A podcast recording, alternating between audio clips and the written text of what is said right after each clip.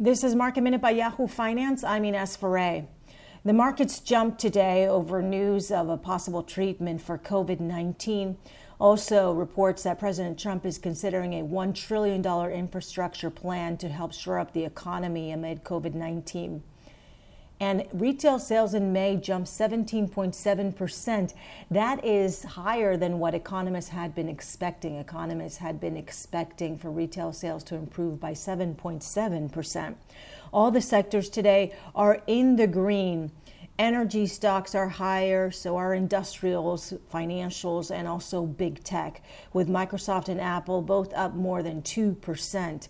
Amazon, Alphabet, Facebook, all of those are up more than 1%. For more market minute news, head to yahoofinance.com.